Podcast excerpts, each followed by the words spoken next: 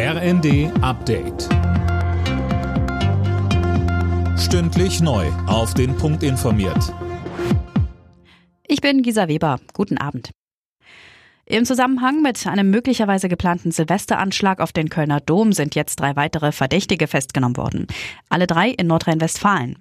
Wie konkret die Anschlagspläne tatsächlich waren, ist unklar. Rund um den Kölner Dom sind die Sicherheitsmaßnahmen verschärft worden. Der Kölner Polizeipräsident Johannes Hermanns sagte. Wir werden alles in unserer Macht Stehende tun, um die Bevölkerung an Silvester zu schützen. Appelliere an alle Bürgerinnen und Bürger, Augen und Ohren offen zu halten und die 110 zu wählen, sobald sich Menschen verdächtig verhalten. Olaf Scholz ist heute kurzfristig ins Hochwassergebiet nach Niedersachsen gereist.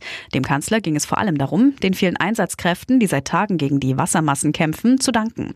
Er gab zwar keine konkreten Hilfszusagen, versicherte aber, dass der Bund mit seinen Möglichkeiten zur Verfügung steht. Weiter sagte Scholz. Das Wetter, die Natur fordert uns heraus mit äh, Hochwasser, das wir an vielen, vielen Stellen in Deutschland jetzt sehen. Wegen der Niederschläge, wegen der Schmelzen, wegen all dem, was jetzt zusammenkommt.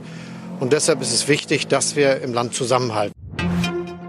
Die dänische Königin Margrethe will abdanken. Am 14. Januar wolle sie zurücktreten und Platz machen für ihren Sohn Kronprinz Frederik. Das sagte die 83-Jährige am Abend in ihrer Neujahrsansprache.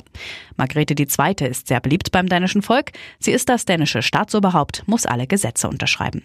In die Tagespolitik mischt sie sich allerdings nicht ein. Sie ist Schirmherrin von über 100 karitativ tätigen Organisationen in Dänemark. Im vergangenen Jahr am 14. Januar feierte sie ihr 50-jähriges Regierungsjubiläum. Beim Neujahrsspringen in Garmisch-Partenkirchen ist Andreas Wellinger morgen ganz vorne mit dabei. Er landete bei der Qualifikation heute mit 139 Metern, aber schlechter Landung, auf Platz 2 hinter Ance Lanicek aus Slowenien. Dritter wurde Manuel Fettner aus Österreich. Alle Nachrichten auf rnd.de